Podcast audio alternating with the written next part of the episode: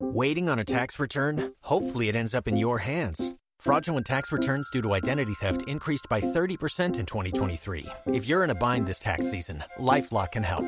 Our U.S.-based restoration specialists are experts dedicated to helping solve your identity theft issues.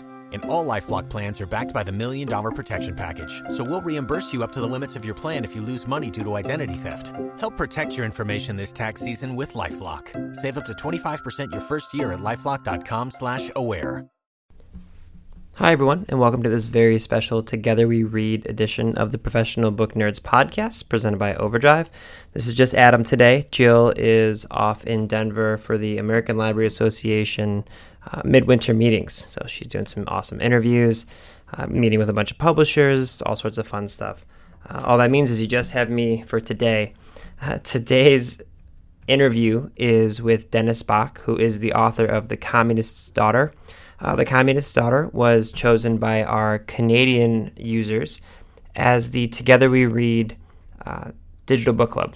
So basically what that means, if you're not familiar with our book clubs, if this is the first time you're hearing the podcast, Together We Read is a digital book club, and it's being featured through all of our participating libraries throughout Canada from February 15th through March 1st. So what that means is that anyone who is a member of one of those participating libraries can borrow The Communist's Daughter from their library's OverDrive website without any wait lists or holds. It'll be right on the front of your website. You'll see it right away. And then you can go to togetherweread.com and join our book club. You can chat about the book. You can share your thoughts. You can tell us what you think of the book, discuss themes, basically anything you would normally do in a book club, but through the wonders of the internet. And as a part of our book club programs, our Together We Read programs, our Big Library Read programs, it's a global one, we always do interviews with the authors. So Dennis Bock came on the episode today to discuss with Jill and I his book, The Communist's Daughter. It is a really interesting historical fiction novel. It tells a mostly true story of the legendary Canadian doctor Norman Bethune, but he also inputs some of his own ideas and some of his own aspects to create this really, really great story about his travels through northern China and all sorts of other stuff. So I won't get into all of that because Dennis gets into all of that with us in just a few moments here. If you are interested in reaching out to us, you can find us at Pro Book Nerds on Instagram and Twitter. You can always email us at professionalbooknerds@overdrive.com. And again, if this is the first time you're hearing the podcast because of the Together We Read program, you can subscribe to our podcast in iTunes. You can subscribe to our podcast on Spotify, on Stitcher, really anywhere that you listen to podcasts. You can find us. Just search Professional Book Nerds, and there we will be. Okay. I'm not going to keep you guys any longer. I hope you all enjoyed this wonderful, wonderful conversation we had with Dennis Bock on the Professional Book Nerds podcast.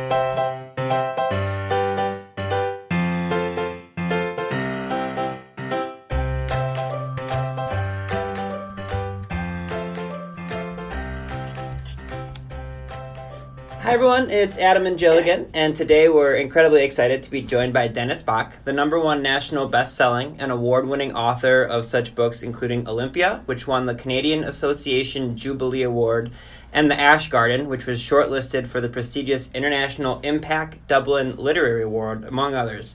His novel, The Communist's Daughter, was chosen as the next Together We Read Canadian Book Club selection. So from February 15th through March 1st, users all across Canada who are a part of OverDrive libraries can borrow the title without waitlists or holds from their OverDrive collection, and then they can join our discussion at togetherweread.com. So Dennis, thank you so much for joining us today.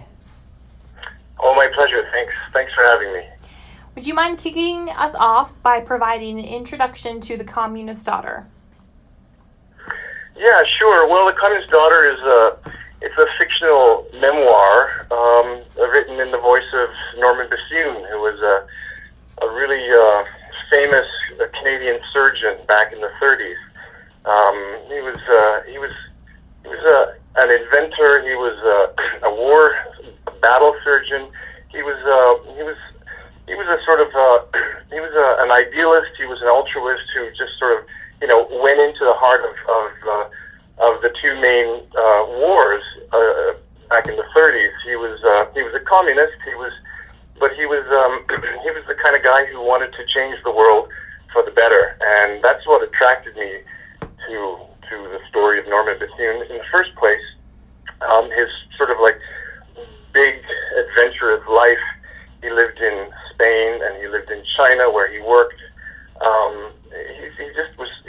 He was an incredibly impassioned and active kind of guy who really wanted to change the world for the better. And so I knew a little bit about him before I started writing the book. I knew his sort of the resume, you know, like the things he did and the places he went and so on. That was enough to attract me into his life to sort of start thinking deeply about him. But what I found way more interesting than the great adventures that he lived through was why he did what he did, what motivated him. And all the books that I read about him, you know, they talked about his great accomplishments and so on, but never really tried to understand who the man was, what drove him. And so that was my sort of my first steps into the writing process. I wanted to sort of find a more nuanced and layered version of the man, turn him into a real man as opposed to a hero. You know, he's in China. He's still celebrated as this great revolutionary because he died in China fighting against fascism, and so that side of him is really well known and celebrated and so on. He's an iconic figure there, as he is here in some smaller way in Canada. But that wasn't good enough for me. I wanted to sort of get into his life and try to understand what makes a man like that leave behind family and comfort and step out into, you know, in the middle of the battlefield where he sacrificed himself in the end. So he's a way more complicated figure than I ever thought he would be. But as a novelist, I'm really drawn to that sort of complicated layering character that Bethune really is in your life. So I have to say, before doing research for this, I knew who Norman Bethune was, but as I did a little bit more research, you know, I found out just how famous he was. Like you mentioned in China, I mean, they literally have statues of the guy. So I'm curious, from a novelist standpoint, what made you want to create a fictional story around someone who is, admittedly, as historical figures go, he's pretty well established? Yeah, well, that's the exact reason, because the legend sort of overshadows the reality. You know, he's been in China, for example, he's been used as a model of you know, living and behavior and ethics and all that stuff for you know, 70 years, and rightly so. Fine, he was an amazing person, a great gifted surgeon who basically invented the mobile army surgical hospital. But you know, I didn't find any, as I started to read about him, any attempt to actually create a more layered portrait of the guy. You know, it's sort of legend and icon and myth about him because of his enormous sacrifices and talents and so on. But as a novelist, I wanted to get in a little deeper and try to figure out, you know, what his secret motivations were. Not nefarious, not secret in that sense, but the private motivations that make somebody like him do what he did. So while you were writing and researching his story, did you come across any challenges, or were there benefits to using his real life story to ground the tale you were telling? Challenges. Well, the challenge was really sort of trying to understand him. I sort of moved beyond the big adventurous life that he lived and the great accomplishments that he achieved. Yeah, so I mean that was the, you know, nothing is easy in novel writing, but that was the easiest part, sort of just following his life, you know.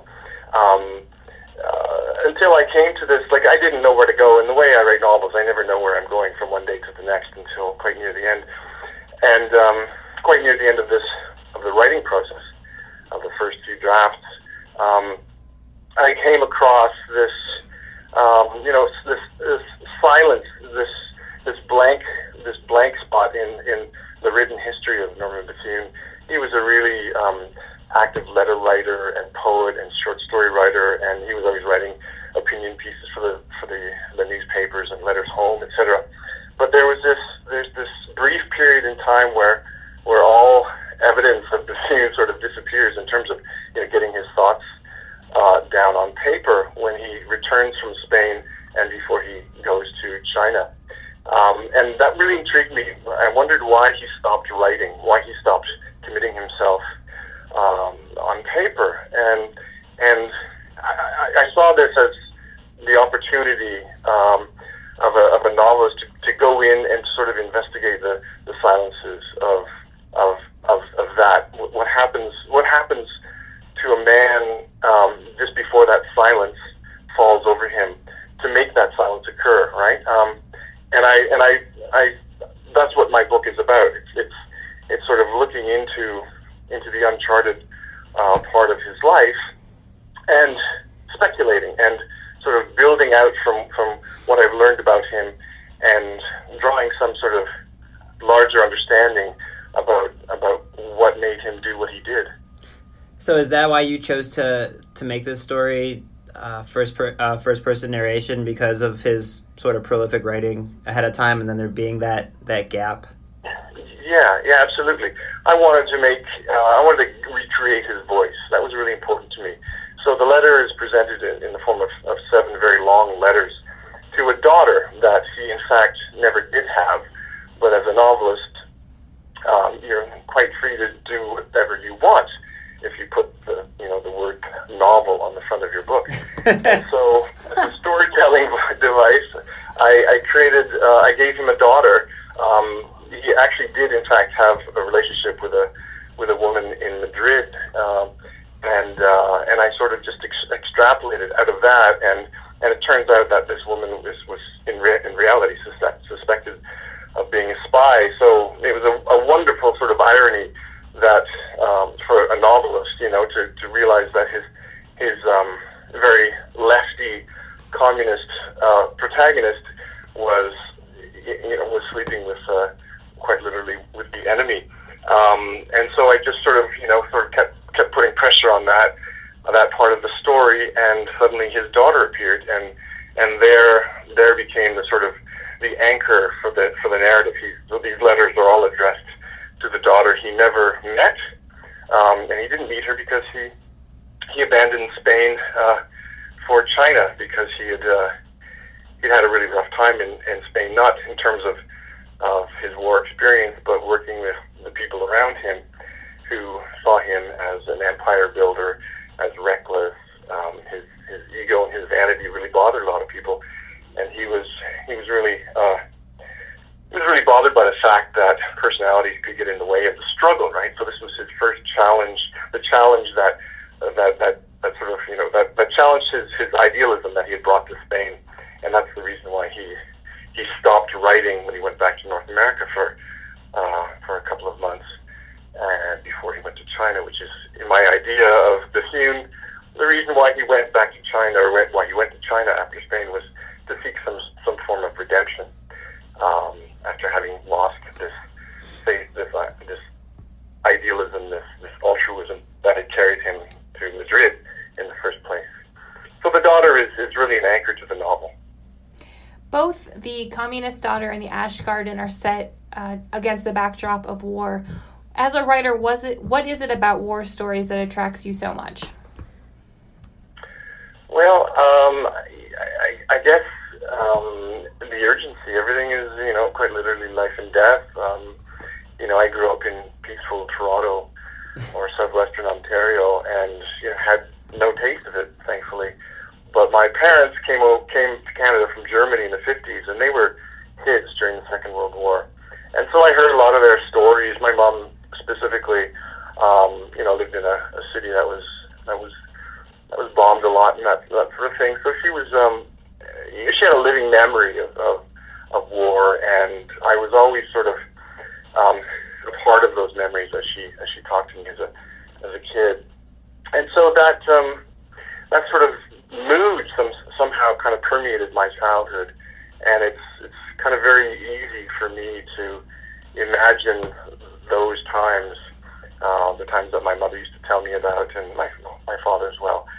So it just at that time when I was writing those books, Communist's Daughter and The Ash Garden, it felt very natural for me to want to go back to that era and to explore it and to recreate certain images that I had formed, I guess, as a kid.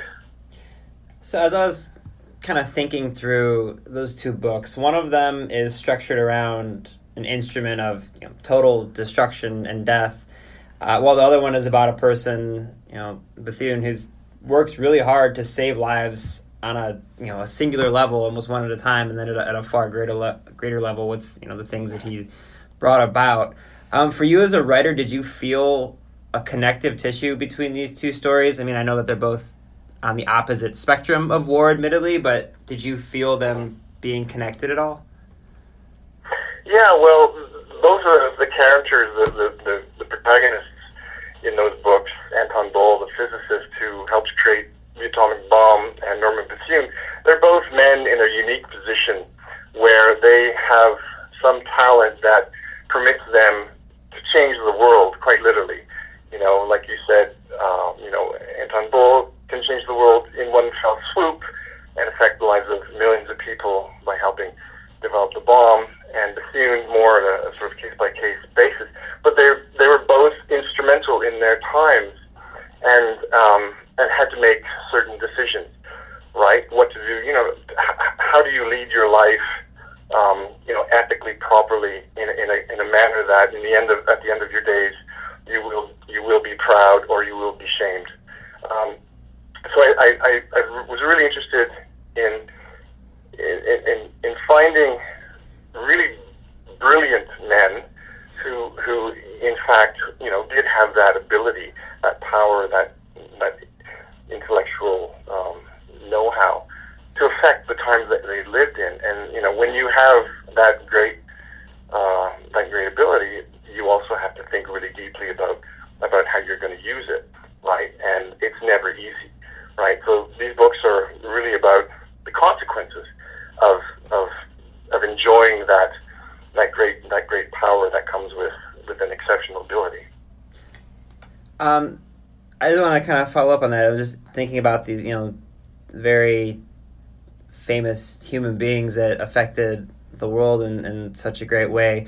Are those the type of stories that we talked about how you see war stories as life and death, and so the immediacy of them and things like that. But when you're discovering stories that you want to expand on and create novels about, is it looking for those famous individuals and building it out from there? Or I guess just where do the ideas come from? Is it either the people or the idea of war as a whole? I'm just really interested by the fact that you have these two very famous people. Yeah, well, Bethune, it was sort of the idea of his life, the big challenging adventure that he led, that his life was.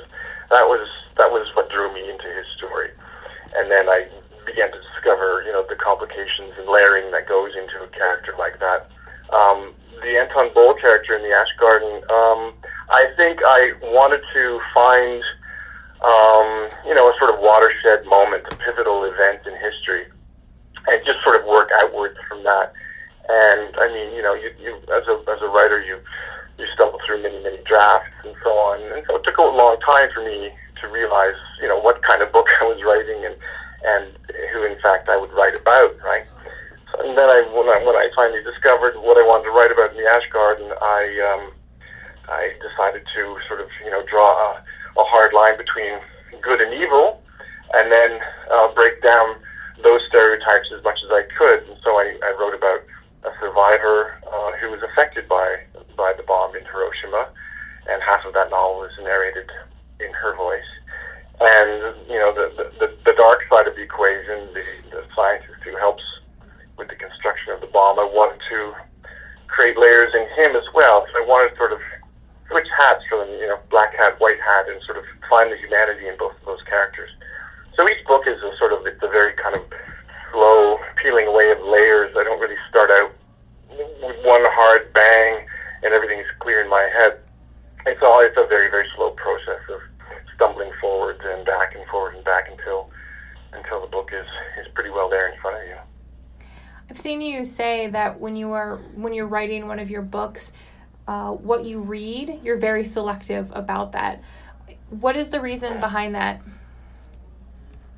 Well, when I'm writing a book in first person, I cannot read a book in third. I have to read, because if I'm writing a book in first person and I read, I pick up a book by Colm Tobin and written in third person, I'll be so mesmerized that I will want to switch my narrative to third person, right? I'm, in a sense, I'm a chameleon. I get really excited about the voice that I'm reading, and if it's in a voice that I'm not trying to work in, I will begin to doubt myself or, want to switch narrative voices or something like that. So also subject matter helps, right? If you're writing, books set in the 40s, it's maybe a good idea to pick up a couple of novels written at that time or that reflect that time to help you with nuance and language and certain small details, that sort of thing, right? So I'm I don't want to make you more paranoid, but now I'm thinking about this. So if you're writing a book like set in the 40s around, World War II, do you ever concern yourself with, if you're reading a book about World War II set in that time, if do you ever get worried that you're going to read a snippet of something and be like, oh, wait, actually, I think I want to tell that story? Yeah, well, I wouldn't go too closely to my own subject matter. When I was writing The Ash Garden, I think Memoirs of a Geisha was really big at the time, or just a year or two earlier.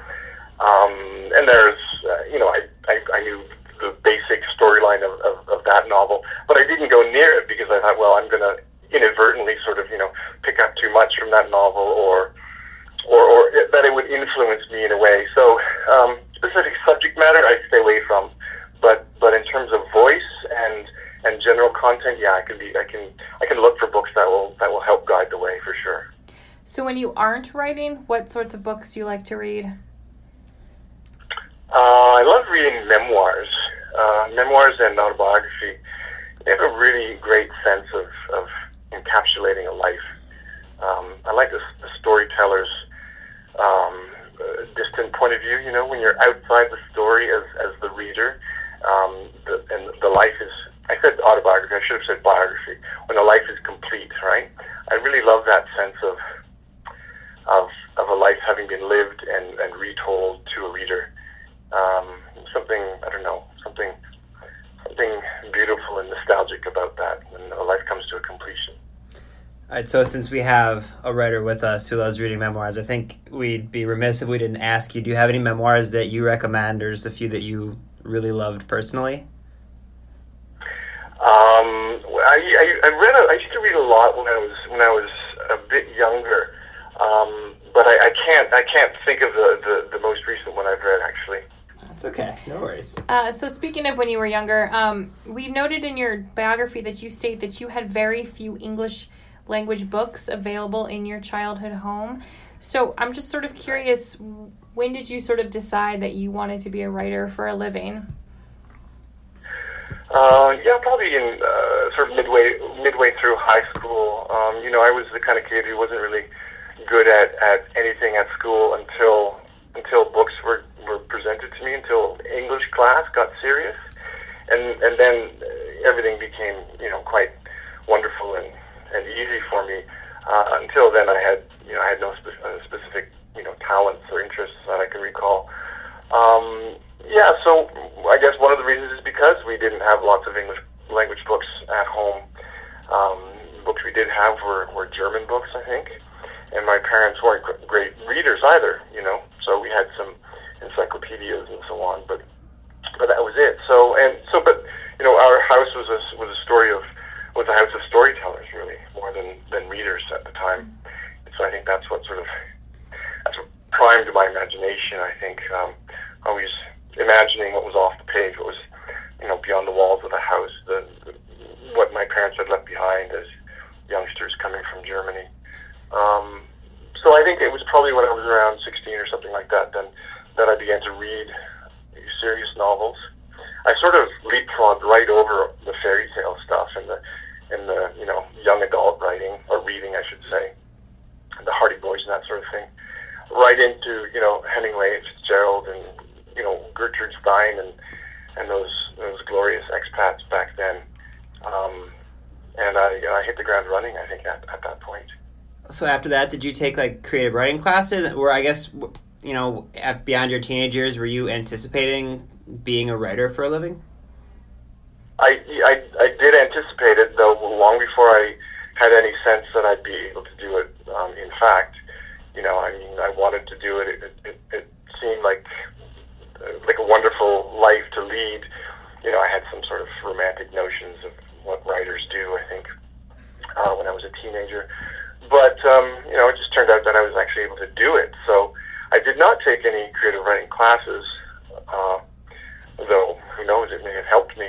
I give them now. I teach at U of T a lot, and you know, there are certain things you can communicate about the writing process and what stories need, and what you know, how to sort of edit yourself and that sort of thing. But you know, quite unrealistically, I decided I'd be a writer by the age of 18 or something like that, and started, you know, writing terrible short stories and poems and so on, and spent the next 10 years of my life trying to do that until I started writing okay stories, right? So, yeah, it was a dream that I had from very early on. You mentioned the writing and process and the editing process. I think I saw in an interview you did that you will basically write hundreds of thousands of words for your books and then just kind of chop stuff. Is that correct? I'll write hundreds of thousands of words for sure, and I'm probably not that unusual. I'm sure most, you know, literary writers do that. I've read a lot of interviews and talked to a lot of writers who say the same. You know, I'm halfway through my book and I still don't know what it's about. You know, I'm the same way. So I write a lot, and it's not just sort of you know, chopping out the excess 85% of it. It's you know, sort of, it's finding good stuff.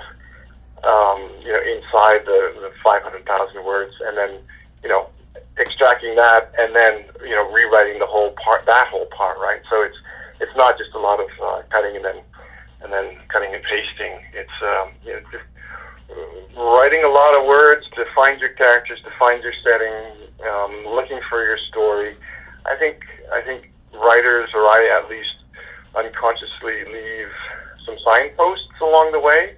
You know, if you see that, you know, as you look over a draft from 6 months earlier, that you keep referring to something, some motif comes up again and again, you know, you might sort of pause to examine it and to ask yourself, you know, why does this, you know, red rose keep occurring in this protagonist's life, for example, and then sort of using that motif to find some, you know,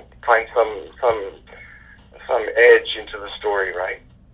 So it's all very kind of, you know, airy-fairy and mystical, but it's like just to get to that point where you can begin a serious edit, and that's where the storyteller's craft comes in. You know, there's a lot of craft involved. It's not just sort of closing your eyes and banging it out, you know, sort of, you know, worrying about pacing and characterization and you know, resolution and all that sort of thing, right? Okay, you're describing this very clinically, but you have to be honest, it has to hurt a little bit to chop that much of your writing. Oh yeah, no, it's terrible. It's you know, when you're doing it, you think you're cutting off your arm. It's so horrible, right? But it's, you know, it's necessary, and you know, every writer does it, right? You can't just, you know, publish the first 300 pages that come out. Yeah, so it's you know, it's very, you know, there's a lot of discipline. There's a lot of like tough days, like, oh my god, I love that character, but you realize that character no longer belongs in your story and that sort of thing, right? But that's just the artistic process. It's creation and destruction over and over again, you know, until you only have the creation part. Okay, that last question was kind of like a Turing test situation. I was just making sure that you weren't a robot here, so we're in the clear. Okay, good. So at the end of every interview, we like to do what we call the Nerd 9, which are 9 sort of rapid-fire, lighthearted questions. So don't put too much thought into them, okay? Okay, good. That means I won't either.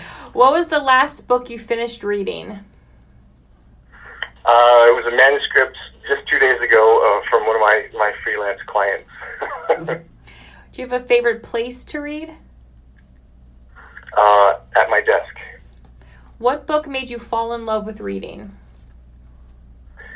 A Farewell to Arms. What is one place that you would like to travel to that you haven't been to yet? Argentina, Patagonia. Do you have a favorite holiday you like to celebrate? No, I don't. I'm so unreligious.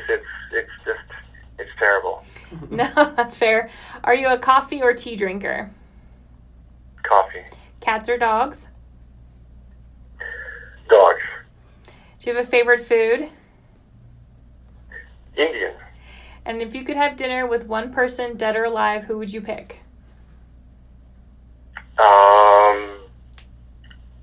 Pierre Trudeau. That's a good one. And what do you hope readers take away from reading The Communist's Daughter? Just the idea that he is a very complex and complete man who, while being able to change a big corner of the world and change it for the better, he was also a deeply flawed man, which means he was a real human being. That's perfect. Dennis, this was a lot of fun and really informative, so thank you so much for joining us today. It was a pleasure. Thanks for your interest. Thanks. Readers can sample and borrow the titles mentioned in today's episode from overdrive.com, and our library friends can add these titles to their collections and marketplace.